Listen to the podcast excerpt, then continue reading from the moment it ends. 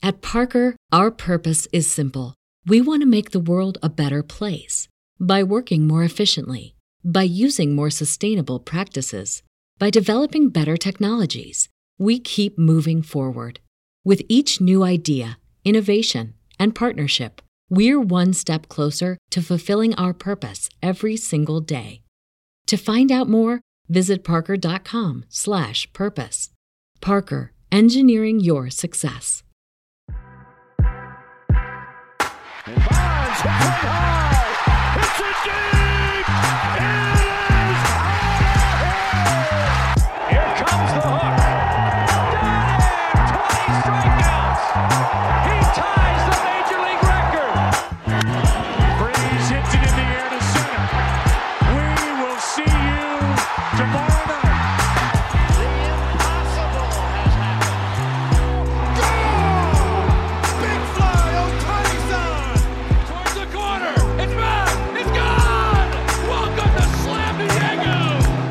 Happy Monday. It's July 18th. This is uh, Derby Day, and it's not the uh, fraternity hangout day. It's actually the home run derby day. Jack McMullen, Aram Leighton, Just Baseball Show. We're kicking off All Star Weekend. I have no idea how many episodes we're going to bring you for for the All Star break. It might be an actual break for Just Baseball and the Just Baseball Show, but you know what? We're pumping one out today because we've got Soto to go over. We haven't talked to you since then.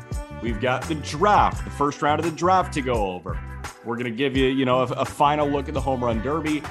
A guy got optioned. Um, and and I want to talk about that for a moment too, but um, I also want to bring up the word about the Marlins weekend against the Phillies. I'll do that at some point. It'll just kind of be like a sneak attack thing. Um. Yeah. But first and foremost, how was your birthday, man? 25 year old Aram Leighton. Yay, thank you. Uh, well, it ties into that. I, I, I've, uh, you've heard me say this a couple of times, but I think it just kind of encapsulates everything just, just so well.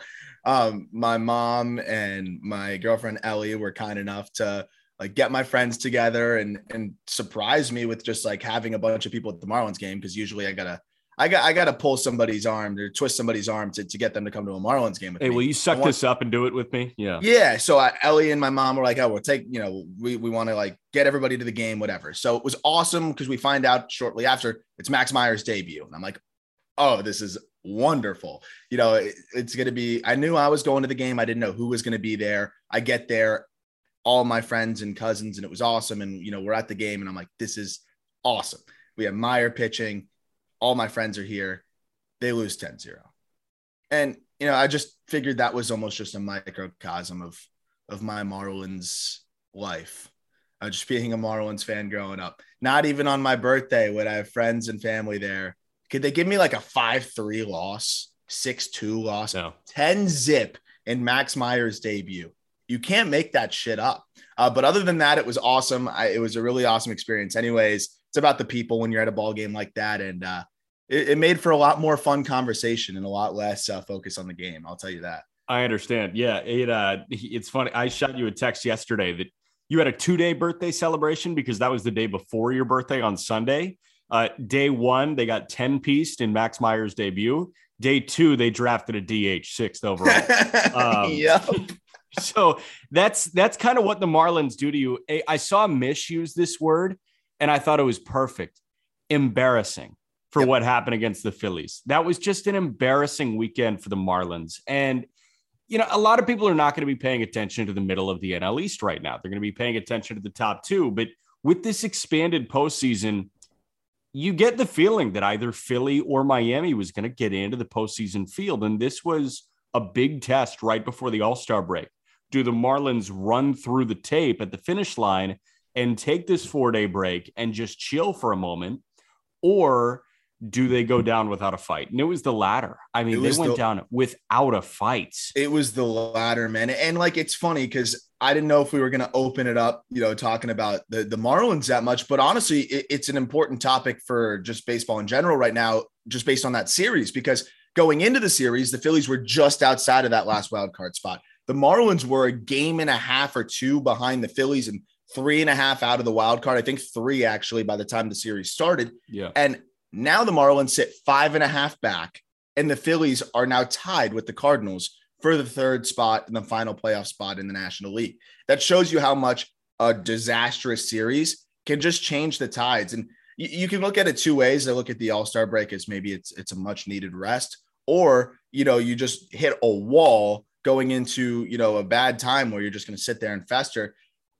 I like I like what we're seeing from the Phillies. I mean, that's what the Phillies have to do is take care of business against the teams that you know you should beat, and now just try to stay afloat while Harper is out. If Harper can get back, you know, in the next month and they can stay within two, three games of the wild card, and right now they're they're tied for it, they've got a shot, man. And and I'm, I'm I still maintain the Giants don't scare me. And the Marlins were the next biggest threat, and they don't look like they're any any sort of a threat. It's going to be Phillies Cardinals for that final spot, and yeah. uh, I think it's going to be pretty fun to watch as as it as it winds down here we're going to get to the Cardinals uh, a little bit later on in the show because I think the Cardinals just added some pitching depth without hitting the trade deadline. Mm-hmm. Um, so we'll, we will get to that. But sticking in the NL East for a moment, the biggest story of the uh, transactional baseball season so far. So the biggest thing to happen off the field.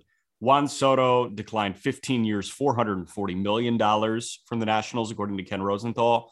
It's kind of three strikes and you're out. That's the third uh, extension that he has turned down it would have been the largest contract in the history of American sports. I want to say 15 years, 440. Um, it would best Trout, who was 12 years, 426. So Trout had a higher AAV, but nobody's ever seen that long of a deal and that much money in one contract. Correct. But that's what Soto was looking at, and he said no. Yeah. Which was kind of fucking crazy. It yes, it's crazy, but when you break it down too, you can understand it at the same time. With I still AAV. I still don't this is where I I toe the line here of I don't fault the Nationals. I think that was a, you know, probably some of the best that they could do offer wise, you know, longer term deal, a little bit lower AAV, uh, average annual value. Um, but here's the thing is I tweeted that, like, what else could the Nationals do? And then you remember one of the first guests of the Just Baseball show, Michael Schwimmer of Big League Advance, who obviously is going to be pretty knowledgeable on contract structure and things like that because that's how they make money. Big yeah. League Advance, of course, is um, you know, the, I would say investment firm is probably the best way to describe it. Yeah, or, they're an investment firm. Again, like the the quick 10 second pitch on them is they offer minor leaguers an upfront sum in exchange for a percentage of their future earnings. Yes, which gives them financial stability and and certainty. At least you know at that point you're gonna you're gonna you know make some money and be able to support your family, train, whatever. Uh, they did it with Tatis, and that's kind of how they rose to prominence. And, they're doing the it with Elly De La Cruz too. I saw that on Twitter. Elly's a uh, Elly's a a, uh, a um, big league advance guy, and then Spencer and, Steer is too. Steer is that's funny. Well, Elly De La Cruz is a perfect candidate for that too because he was a cheap international free agent. He only signed for for I, I believe it was either 65 yeah, sixty-five thousand dollars. So I mean, he didn't have much to to really bank on. So it makes sense, and that's why we we like agree with a lot of what they're doing there. Um, but he said, you know, Michael Schwimmer replied to me on Twitter, and he's like, the offer's a joke. And I, I understand where he's coming from, from the perspective that twenty-nine million a year is what it would average out to, is significantly less than a lot of the best players in baseball will be making.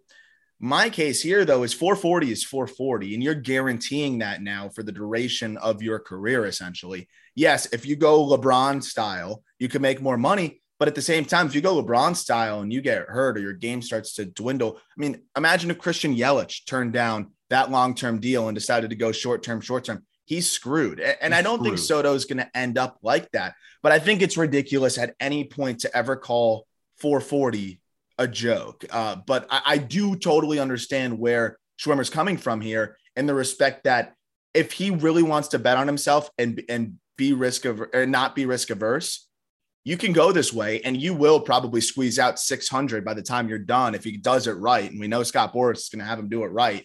So I, I'm interested to see what it takes, but maybe they go shorter term and then he signs another deal on the back end of his career. Uh, but I, I think for the Nationals, it just doesn't make sense to go much higher than that. Yeah, I'm with you. And The other thing situationally that jumps out to me that kind of slipped my mind, and of course it slipped my mind because when I see 440 million dollars, I just get nauseous. Um, that's a very very high number, but I saw that you know they wanted to backload it. which in turn would decrease the value of the dollar with inflation, you know, just naturally occurring here. Um, so I, I, think Soto was thinking that 440 would actually equate to around 400 in real time dollars yeah. or around 410. Um, that's something that I would never think about if I was offered $440 million. I think Michael Fisher, who's another guest of the Just Baseball show on Codify, put it best. Uh, he said, if you line up 440 million $1 bills, that stretches 43,000 miles. I would say yes so quickly your head would spin. I think that's me too. At the same time, though, you know, it's relative, but that is actually, that's, I love stats like that. I love stuff like that. And I agree. Um, and, and I still think that it was a, a fair offer from the Nats. But I mean, realistically, they have crazy financial obligations to Patrick Corbin, to uh, Stephen Strasburg. We've talked about that. And if they're signing a deal with Soto, if it's six, seven years, the first half of that deal is going to be non-competitive baseball where you know you're not really getting much out of it. So yeah. I understand them trying to make it as long-term as possible and backload it when once you have Corbin and Strasburg off the books. But I don't really see how, how the Nats can get competitive anytime soon. And no, ultimately, the, the result of this is that we're going to see some trade talks. And that's the big thing. And we talked about it in the past. Everyone was like, oh, you're, you know, you're nuts for, for being okay with trading Juan Soto. Here's the thing. He's a right fielder who's not great defensively. He's one of the best hitters in the modern era already and is on a fast track to the Hall of Fame. But he's one player, he's one hitter. And if Mike Trout can't win it for his own team, as one of the best defensive center fielders, speedy, and I think a better offensive player all around, and the numbers would back that up, then what is going all in on one Juan Soto do? Trading one Juan Soto will get you multiple big leaguers, probably, and multiple impact, impact, impact prospects. It's probably the best thing for the Nats franchise long term. Yeah, I was going to say the path to winning as soon as possible is by trading Soto. Yes. Because you're getting young, good major league talent and really good high level minor league talent. I think that's what you're looking at. And it's it's a combination of both. Yes, it'll be the greatest trade return we've ever seen in the history of sports. Nothing will ever come close because you're getting two and a half years of Juan Soto, but you got to make the deal with the right team.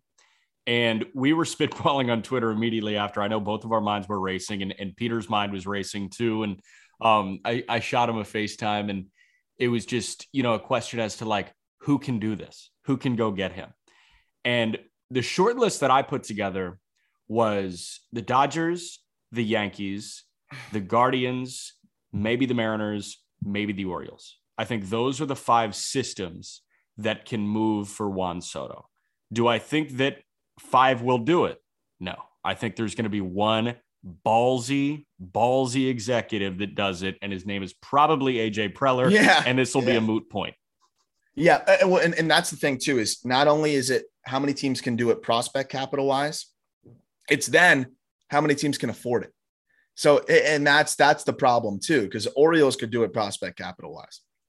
They could trade Cedric Mullins or Hays plus any assortment of prospects and another big leaguer. And if they, they did, put, if they did Mullins, Gunnar, Cowser, and a pitching prospect, I think that probably gets it done. But here you are, sh- like just shipping off your future. Yep. Yeah, and it wouldn't make any sense for them. And um, so the Orioles are they're capable, not going to do it. Also, they're in a ownership dispute, and I doubt they're shelling out you know 400 in commitments to uh, yeah. Or 500, I guess, because 400 didn't work. Um, it to, to to really lock up a right fielder. It's got to be the the Mets too. I think you got to throw them in there. I think they can find a way. I, I don't necessarily know how, but they have to be able to find a way because I know that they're going to try. And and I think if you look at what, what the Mets have roster wise, system wise, it would be very, very tough for them. I'd assume that they would draft or trade almost multiple guys that they drafted this year. Remember, they had the 11th pick, they had the 14th pick.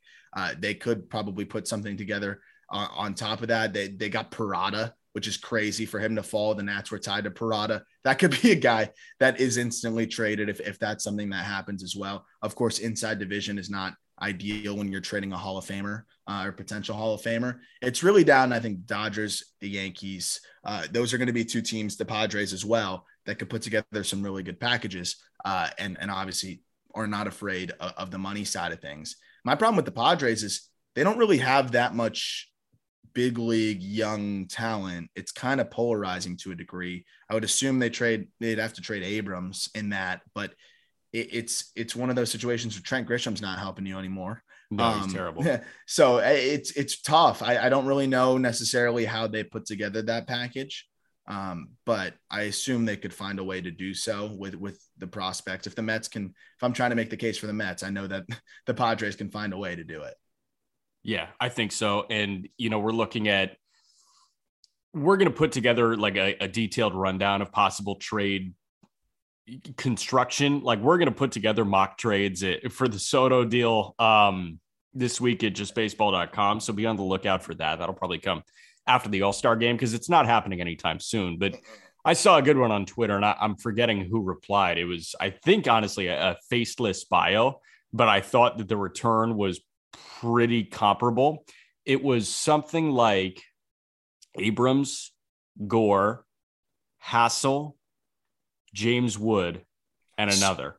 So much. And, and, they're done. Like they have no more future after that. But your one, two, three in the lineup is Tatis, Soto, and Machado.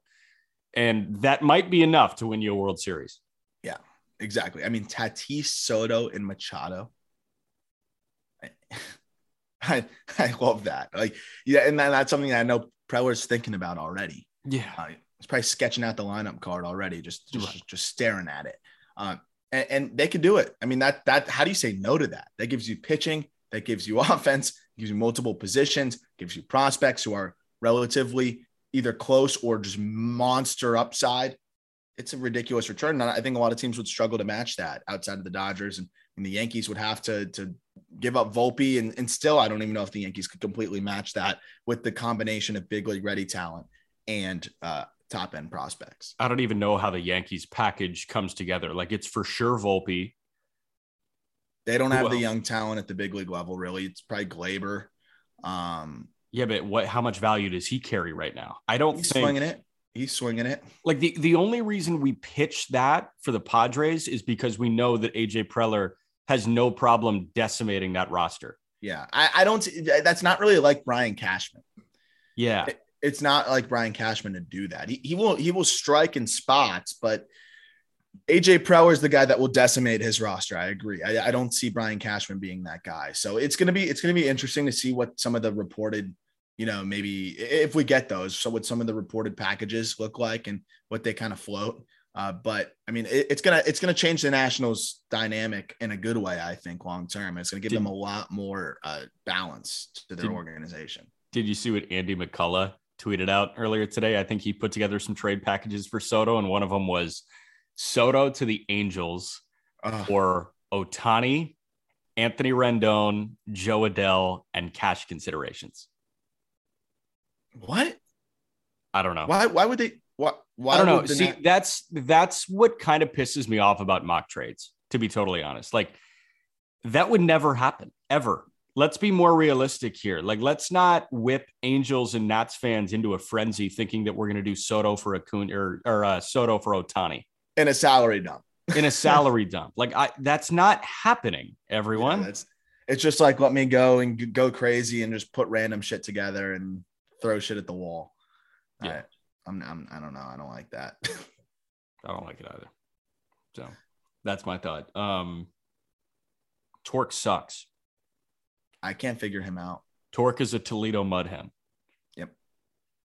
It's incredible. He got optioned. He was hitting what a buck 98 when he got optioned it's weird, man, because I dive into it and like I can't figure it out. I really can't because he's not chasing, he's not whiffing an egregious amount.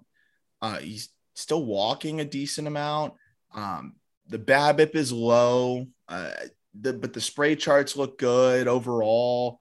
There's not really a specific hole that you can poke in terms of like the data, which is what makes it really confusing. Zone contact is is good for a power bat.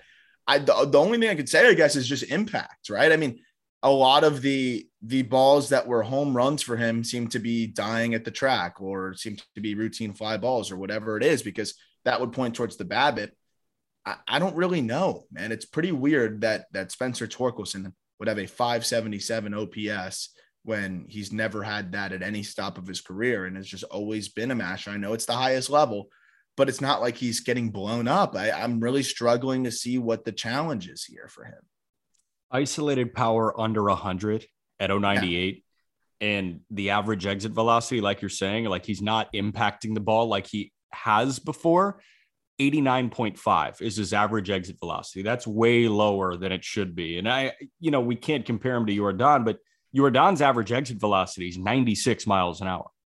There is a massive difference between 96 and 89.5. 89.5 is something that a ho hum big leaguer puts together. 96 is what borderline best power bat in the game puts together. And that's what we're expecting Torkelson to be at some point. That's what Al Avila drafted Spencer Torkelson first overall in 2020 to do.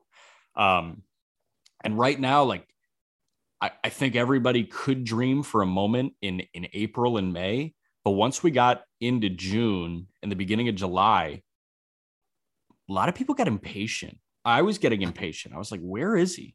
What are we doing here? Come on now. Like chop chop. And it's just not happening. It's not happening. I think it's the right move to send him to triple. Um, it's at this point, you know, let him kind of get back into a relaxed environment where he knows he can hit, he can mash, and, and go from there. But it, it's tough because I mean, a big part of why I think people were were excited about the Tigers this year was like, okay, Torkelson's ready, Greene's ready. Um, you know, they went out and got some guys. They're gonna look better, and it's just been a disaster for the Tigers. Not beyond Torkelson. You know, Erod is is away from the team, and I don't know if they've heard from him yet. And even when he was with the team, he wasn't pitching well. Uh, Javi Baez has been bad. Riley Greene ended up being hurt for the, the early part of the season and just now is, is really getting going. Uh, Torkelson, obviously, has been a disaster. It, has been really frustrating. I, I, feel for Tigers fans because they came into this year at least with some semblance of optimism. The good news is that I like what they did in the draft, and we'll get to that on the on the back end of the episode. And I also still really like what they're doing system wise. I think they're doing everything in the right way. They're not rushing anybody. They're not rushing anything. Um, but you know, I think people thought they'd be closer to competing this year. They were never going to be a competitive, competitive team this year. I think they were. The hope was they'd be closer to 500. We were a little early, I think, uh, for for thinking that. I think for the most part. And now we look at this team and they say, okay, it's fine. It's a lost year. Look for development. Look for these guys to get going. And if I'm a Tigers fan, I'm looking at individual storylines. I'm looking at can Torkelson get going in triple and then get back and finish strong at the big league level? Can Riley Greene continue to do what he's doing? Can Erod return the phone calls? Yeah. Uh, like that, that's what I'm looking at. Yeah, I, I'm with you, man. And I, my my follow up on Torkelson is, if he starts breaking in triple, how quickly do you bring him back up? What if he goes down and across next week after the All Star break, like they get back in action on Friday? What if Friday through Friday he's got four homers and he's got a, a 1300 OPS that week? Is he back up? Let it ride. I, I think he's got to see a few different, a few different, like at least two different be, series. He's got to be back down there. I think for a month. I think, I think he so should too. be there for a month. I would say at least two series, which would be 12 games. It's roughly like it's you know, two 14 weeks. days. I, I, would say that's the bare minimum. I, I would, I would want him down there for a month. Build on it, you know, like just, just work on something because clearly he knows what's up. Something's up. I, the, the numbers aren't going to tell us as much um, whether it's approach in terms of pitch selection, because he's not chasing, like I said, and the swing decisions are not bad. Uh, but something's there. I, I, know the four seamers are blowing him up a little bit up. He crushes sinkers, so it might be it might be like a swing path thing. There's there's a lot of things that he can now work on in a controlled environment. And if he struggles a little bit through those adjustments, who cares in triple? Like that's where that's what I kind of want to see, and it's going to be interesting to follow and see how things look for him there. But you know, I don't know if anybody's outlook on Torkelson has changed. I, I know mine has, and he's 22. He was fast tracked to the big leagues. Uh, most guys would would just be mashing in the minors right now, and if he was doing that, we'd be hyping him up still. Uh, but it but it is it is frustrating timeline wise. It's just a little bit more of a delay of of Torkelson's impact. Yeah, it's it's really frustrating timeline wise for I think Tigers fans because obviously you want everything to be sunshine and rainbows and you wanted Torkelson and Riley Greene to come up at the same time. They, relatively speaking, came up at the same time because Greene, the only thing that was stopping him from being on the opening day roster was his foot. So he's here, he's ready, he's performing. You wanted Torkelson to be here, ready, and performing, and he was not here, ready, and performing. So now he's down. Mentally, I have no idea how this is going to screw with him. I've, I've got no clue. Um, if it does, then that's not good. And you've got to reset here and get ready for the start of 2023, like you're saying. If Torkelson spends the rest of the year in triple, and if he has like an 800 OPS in triple, you think that fucks with his head a little bit? It could, could a little bit. Um, I think it's possible. But at the same time, I mean, this guy's hit his whole life, so I think his he's already having you know, his head being fucked with a little bit, right? Like this yeah. is the first adversity this dude has probably ever faced in his baseball career, legitimately. And I would um, say, I would say maybe he's like overthinking a part of his swing, but there's nothing to overthink in his swing. He's so quiet. I think that's why Detroit loves him. Eh, there, there are no moving parts there. That's just, that's what's weird. That's why it's really hard to, to peg exactly what's going on. It could be like a a small, small path thing through the zone. Like it could be the smallest tweak in the world, but that's why I feel like he's going to be fine. It's, it's, it's really hard to, to, to, watch him and poke an obvious hole. And I think he's going to be, I think he's going to be fine long term. Uh, but anytime somebody gets sent back down to triple, you always hope when your top prospect gets called up that he's never going back. Uh, and, and, it sucks when he does because you're like, oh no, what's happening? Yeah. Uh, but I, am I'm, I'm far from sounding the alarms on Torkelson. It's just not what we were hoping for, and that happens. Yeah. All right. Let's wrap with the draft, and we'll kind of go, you know, guided through it. We'll talk about picks one through. Yeah, we'll go to. We'll go to six. We'll go to Barry. Um, we'll go rapid fire one through six. Talk about what we liked through the rest of the first round, and then what we liked after the first round. Cool. Yep.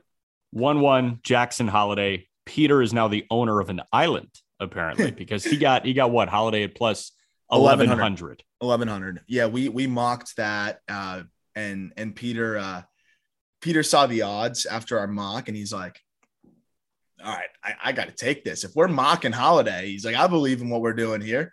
If we're mocking Holliday one i'm betting this at plus 1100 and and it hit for peter. So uh, that's pretty awesome. Um but on, on the legitimate like baseball side of things yes. Jackson Holliday you can't go wrong.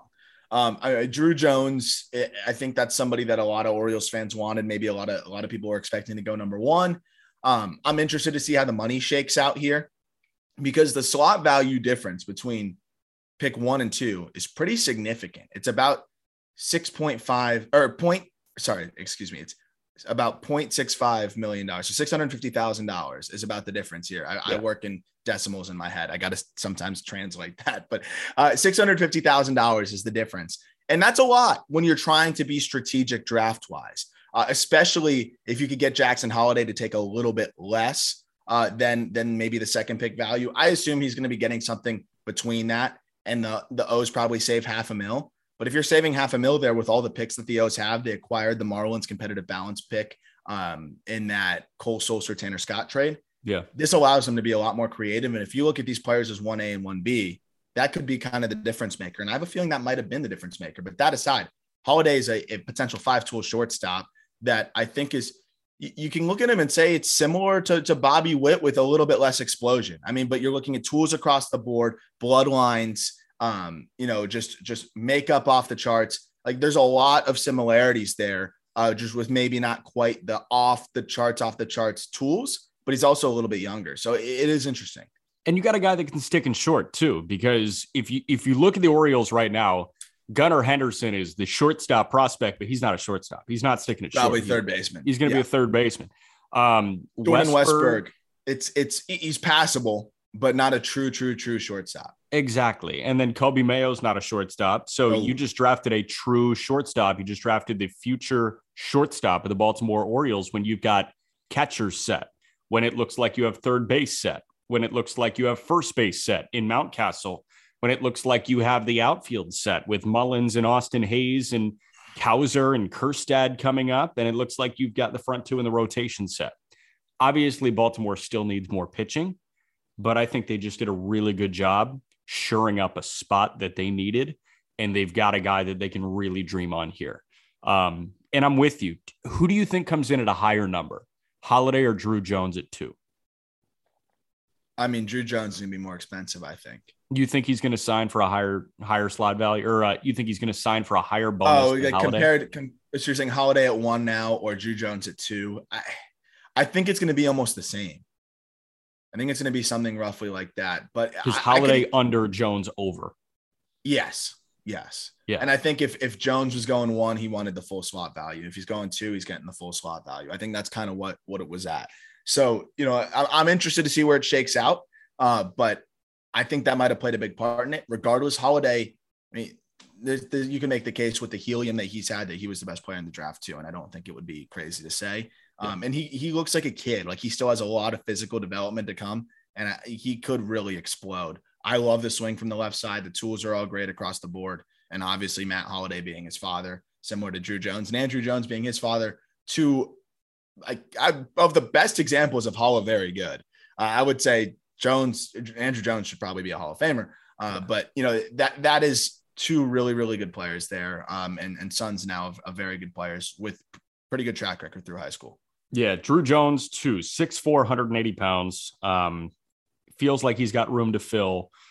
And if you can dream on an outfield of Druw Jones, Corbin Carroll, and Alec Thomas, you're a happy man as a You have three fan. center fielders. You have three freaking center fielders out there. You're never gonna have a ball hit the ground. It, Yeah. it's it's unbelievable. You, you can hope on that in maybe three years. You know, you're hoping Druw Jones can climb quickly.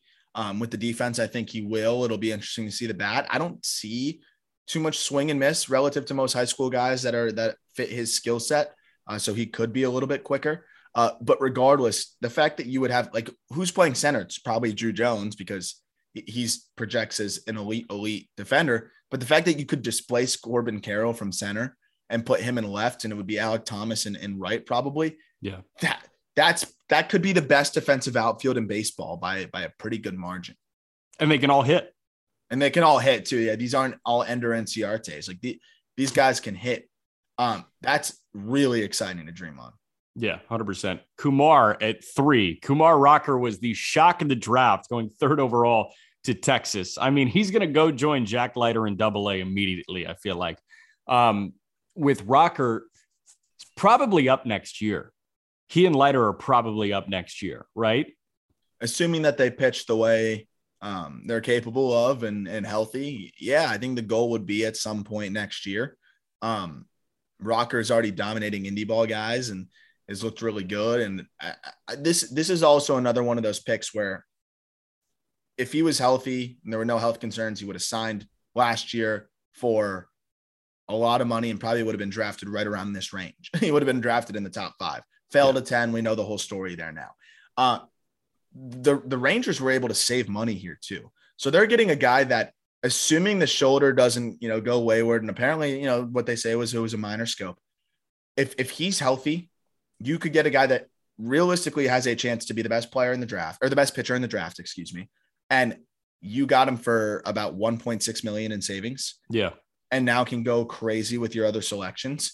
I saw Geoff Pontes float this uh, of Baseball America, who's been on the on the call up several times, and um, he was saying that he wouldn't be shocked to see Brock Porter, who is fell out of the first round and, and hasn't been selected because of signability issues. Seeing Brock Porter go, also a Boras client, also uh, somebody that you know probably is leaning towards going to college, but now with 1.6 million dollars in savings, you give him first round money. The Rangers could get two first round arms here and two of the the four best arms in this draft if they are able to get Porter to sign. and you've got one that's starting several levels ahead of the other. That's the thing. Porter is, you know, the high school guy that's going to have to climb from the complex up.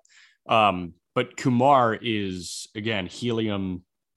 I think the best pitcher in this draft. I, I don't think it was particularly close because what we saw from Kumar Rocker last year, it was all health related.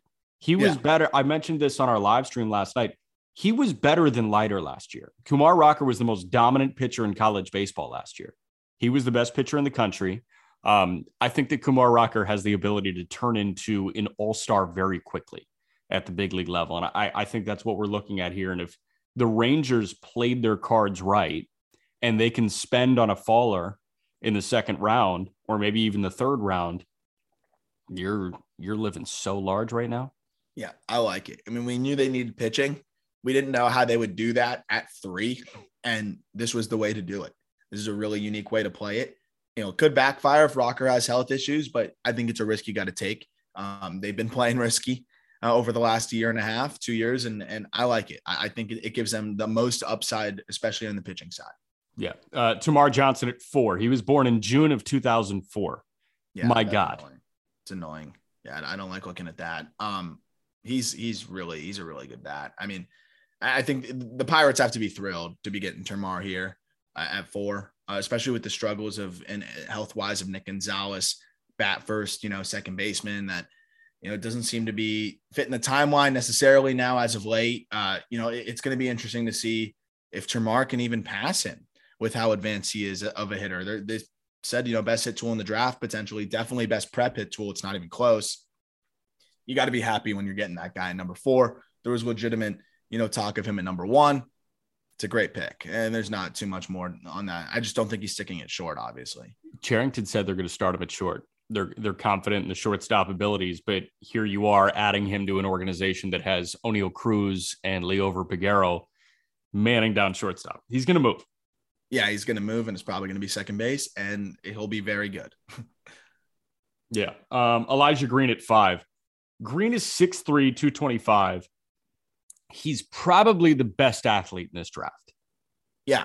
Um, he's probably the best athlete. What what really stopped him from being the number one pick was a little bit of swing and miss concern, and he's maxed out. He's 6'3, 225, like you said. He's maxed out physically. All these other guys, you can dream on a little bit more physical projection, um, other than Kumar Rocker, but offensively, you can dream on a little bit more physical projection. Elijah Green is maxed out. What you see is kind of what you're going to get. But in terms of upside, it's very similar to Druw Jones with elite center field potential, exciting power, uh, and and bloodlines to an athlete. His father was an NFL tight end. I mean, this is a very very good prospect. I think the Nats had to swing for the fence here, uh, and they did that with Elijah Green, who, uh, given who was on the board, highest upside I think of of anybody that was left on the board at that point at five. Hundred percent, um, and we know that they're going to get a, uh, a king's ransom of high level minor leaguers for Soto. So you could take a high school guy. You don't need somebody to rush up there. Last one that I want to go over in depth is Berry at six. Yeah, Talk to me um, about Jacob Berry at six. you know, I- I've slept on it a little bit. And um, I wanted Brooks Lee really badly. I thought Brooks Lee was the perfect fit for the Marlins. Um, they don't really have a long term shortstop right now, especially with the questions around Kahlil Watson. Um, Brooks Lee would climb extremely quick, high floor, switch hitter. You know, just, just I love that pick for for the Twins at eight. But the Marlins went with the safest bat in the draft and that's ultimately what what what we were asking them to do to a degree. It was what I was begging for the Marlins to not draft a high schooler, to acknowledge their weakness when it comes to developing bats. And Jacob Berry is a switch hitter with an eight percent strikeout rate, with exciting power, um, and is just just as safe as it gets offensively. And and I think that's ultimately what the Marlins were looking at. He's positionless. I think. I mean, they draft him as a third baseman. They think he can stick there. I disagree. I hope that's true. I hope he can. Um, but they're really drafting the bat here, and with their struggles in developing bats, I'm okay with it. It's just I'm not thrilled about drafting a a questionable position player uh, defensively at number six. Yeah, I, I'm with you, man. All right, let's um let's go back and forth picks that we liked in the first round and beyond the first round. Let's Um, I'm going to take two off the top. Number seven and number 10, two heavy, heavy fastballs that were taken. Cade Horton at seven by the Cubs. I think he pairs wonderfully. If you look at young arms for the Cubs, they needed an arm. Felt like they reached a little bit for Horton, but he was the first pitcher off the board, a third or second pitcher off the board after Rocker. But Horton, he's a heavy 98 mile an hour fastball. It pairs well with Kilian with the high spin top of the zone fastball, Horton's bottom of the zone. And then playing to the Rockies' strengths, Gabriel Hughes out of Gonzaga, sinker slider guy, mid 90s sinker, really good wipeout slider. We know that plays in Colorado. The Rockies took Gabriel Hughes. I thought that was a massive, solid pick. perfect fit for them there. I, I loved the Hughes pick. Uh, Horton, I'm interested on the money. If they're saving money there, Horton has a lot of upside. We talked about it on the stream. Five five starts of dominance to finish out his collegiate career, uh, and he was a two way player who didn't really have that many innings under his belt. So you, you're you're ho- hoping that you were buying a guy still kind of at the bottom of his upward trajectory with Yeah. a lot more upside there. And they needed a power arm, a power right handed arm in the worst way because Kilian's really the only other viable right righty that they have uh, in terms of prospect allure. Uh, some of the picks, obviously, I mentioned the Twins pick. I loved that one.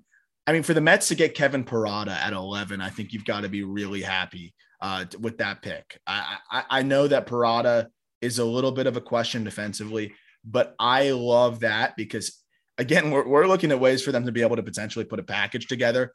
Parada is going to help there, but also Parada is just a really exciting bat. And outside of Francisco Alvarez, you know, they don't have much catching wise in their system. But when you're drafting Parada, you're drafting bat first, and that was probably the best remaining bat in the draft. They get him. I loved that pick. The other pick I really liked, or I'll go two more because they're back to back here. Justin Crawford with the Phillies. Yeah. Carl Crawford's son. A lot of helium late in, in the draft season. He's one of the younger players uh, in this draft class. 6'3, 175 plus plus runner. I think Kiley McDaniel gave him 80 grade speed with physical projection there. I mean, if he's 6'3, 175, he's got some room to fill out. Love the swing. It's simple. I think there's some pop potential there. I, am a big fan of Crawford, and I think it's exactly what the Phillies needed. I that's one of the better upside options you could have picked out there. And then for the Reds to get Cam Collier to find a way to to to you know, I, I would assume meet his price. Yeah. I would assume they're gonna they're gonna be able to meet his price here. That's a great selection. We're talking about a guy that that had a lot of steam for top five, falls a little bit, continues to fall because of signability concerns. If the Reds can sign Collier, that's a really exciting bat to add to an already really good system. And we were talking about it on the stream last night. Even if the Reds have to financially punt the rest of the first, you know, 10 rounds, that's okay. They can do that. They already had a top five system. Adding Collier makes them a top three system in baseball. So eh, you just needed to add top end talent, and they added top end talent.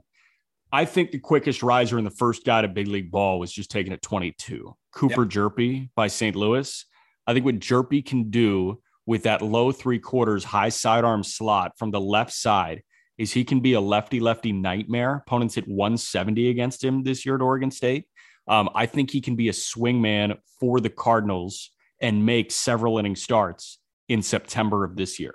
I think Hjerpe is that kind of guy where maybe Hjerpe is the ad at the deadline. I would prefer if they went and got a Frankie Montas. Um, I don't know if they're going to do it because it feels like they are married to their top prospects, and it's going to take one of those top prospects to go get Frankie Montas. But um, I, I, think Hjerpe can add some pitching help, which we know and everybody knows they need if they need to make a postseason run. I, I, that's exactly it. You know, I, was looking at at Barriera or or Hjerpe, and they went back to back there, um, two lefties, but they want the guy that's you know got more proximity the latter being somebody that was in high school in American Heritage. I, I love the pick because not only is he a guy that could help them this year, he's also just really exciting as an upside guy. Like I, I think he's the best pitching prospect in their system immediately. So you're not only getting someone that's going to climb quick, you're getting somebody that is instantly the best pitching prospect in your system. And with Liberatore kind of teetering the line of just being like an okay back end guy, yeah. it's nice to mix in a lefty with upside uh, who I think instantly plugs in as a higher level prospect than him until he proves to us that he might not be able to do what we think he can. And I don't know if that's ever going to happen. And, and who looks different. Liberatore and Flaherty are the mechanically sound, over yeah. the top, full wind up guys. Hjerpe is a sidearm starter. That's great to see. So it's just another look, literally physically, just another look coming out of here. Another guy, 30th, Reggie Crawford, was a two way guy that had Tommy John that can hit 100 on the mound and is a massive human being that like has 30 homer potential.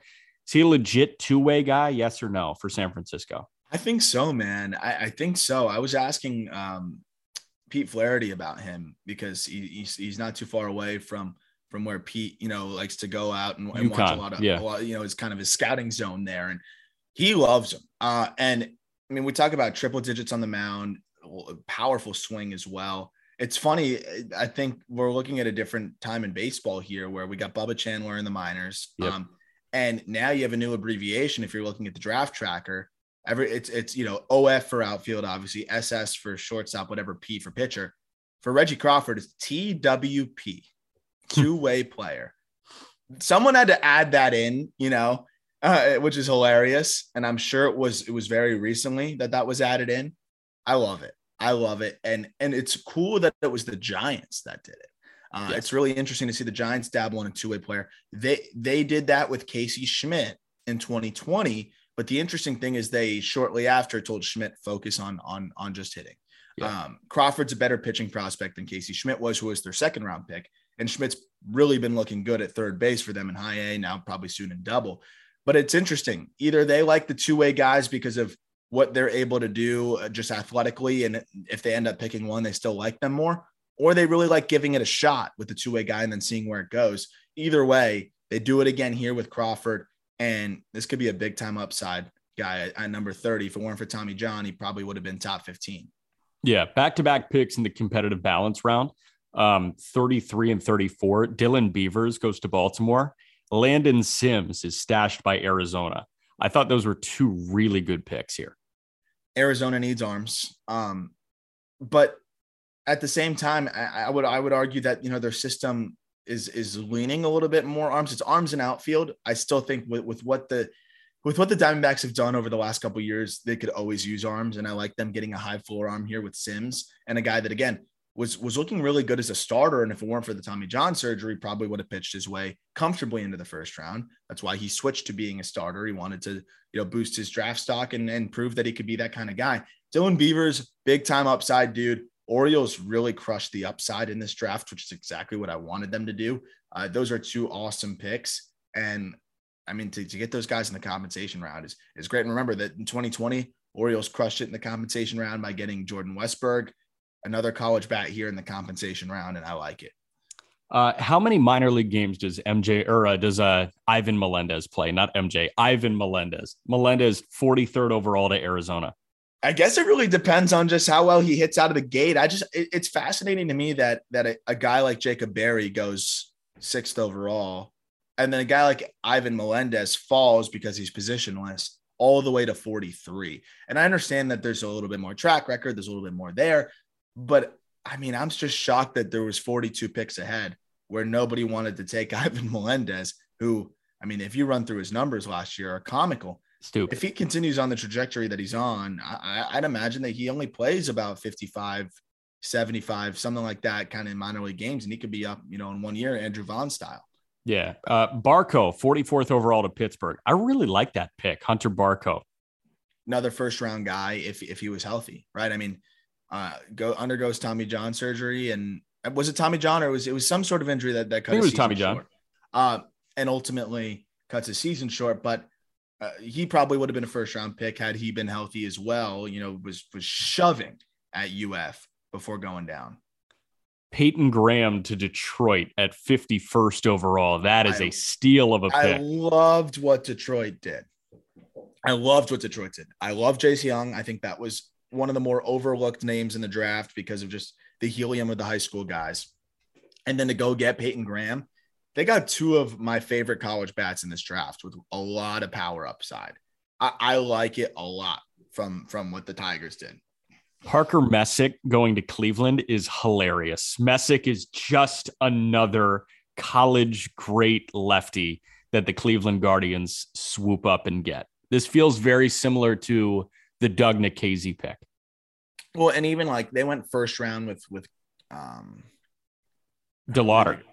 What would well oh they went first round with DeLauter. Yeah. And, and I like the out. We were thinking, oh, they're gonna go arm. They're gonna go arm here, probably still. And they they didn't. And then they go with the upside arm in the second round. You know they're gonna develop them. You yeah. know they're gonna do it. They, they, they do it every time. Um, it's it's one of those things where he has big time upside and he's in the perfect organization to develop him here. He was disgusting this year. I think he's going to continue to be disgusting, and now he's in the perfect situation. It is a guy I'm watching, like ready to just have massive prospect helium out of the second round. 100%. Um, three picks at the end of the second round. Jacob Melton went to Houston, Brock Jones to Tampa, Carson Whisenhunt to San Francisco. Which of the three picks do you like the most? I think I like Melton. Melton's my favorite guy here. We talked about it on the stream. I I said I would even consider Melton over Jones. It's funny that they went back to back, so they're essentially like the same. Um, I like Melton's game a little bit more. He's more of a late bloomer, um, but less swing and miss, also athletic, uh, a little bit more physical projection in terms of just 6'3, 208 versus Brock Jones is maxed out football player at six foot two, 200 pounds.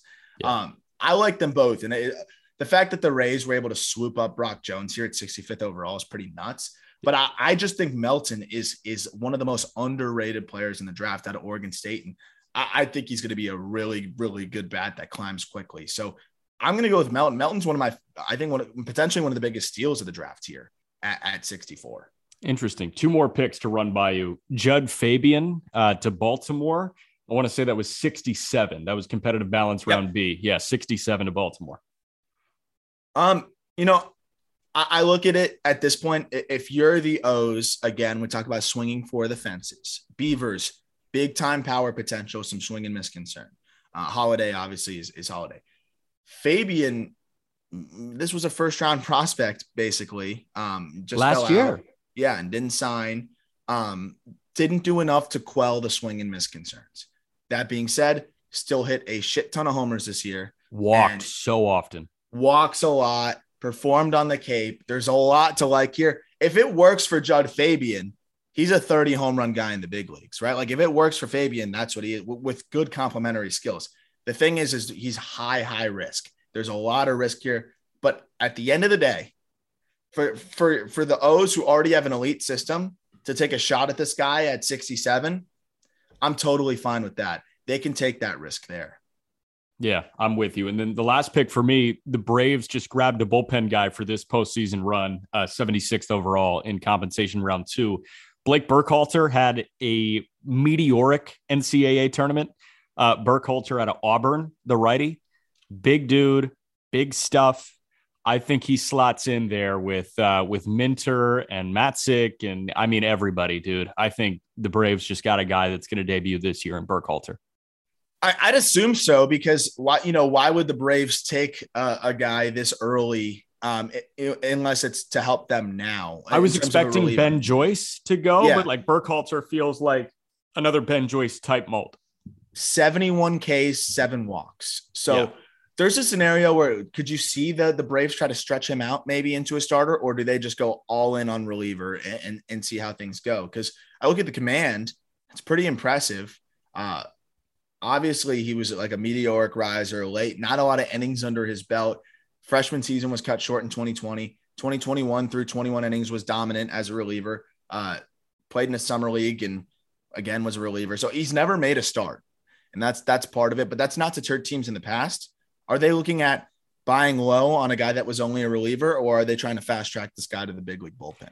I bet they fast track him to the bullpen and maybe think about expanding him into a starter. But I think once he comes up and if he succeeds in the bullpen, they're just like, oh, great, we've got another bullpen arm. And, and that seems to be what the, what the Braves are comfortable doing. I mean, we, we talked about the struggles of, uh, shoot, who am I thinking of? Lefty works as Shuster, Jared Shuster in Shuster. college before he finished strong but he wasn't a guy that was starting every day. And like he was a guy that was kind of back and forth from the bullpen, then finished strong. They're not afraid of, of guys with limited track record pitching wise and, and experimenting with them. But this guy has a track record of closing out games. And if he can help their bullpen for a team that's trying to defend the title, I love it. I love it. So I'm always here for those kind of picks. And I'm interested to see who who gets Ben Joyce because he did not get selected uh, yesterday, right? Well, yeah, he didn't get selected yesterday, so we'll see what happens with uh, Joyce today, and I, I assume he's going to go before round ten. So that's that. All right, Aram, uh, appreciate it, man. Enjoy the Derby, and uh, I think we're going to talk to you after the All Star game. Are we? Is that what we're doing? We'll see. I think so. It sounds like after the All Star game, we're going to have a conversation with uh, Ryan Lavarnway, and then uh, we're also going to do a mailbag later this week. So it'll be good. Oh yeah, looking forward to it. All right, guys, we'll talk to you on Wednesday.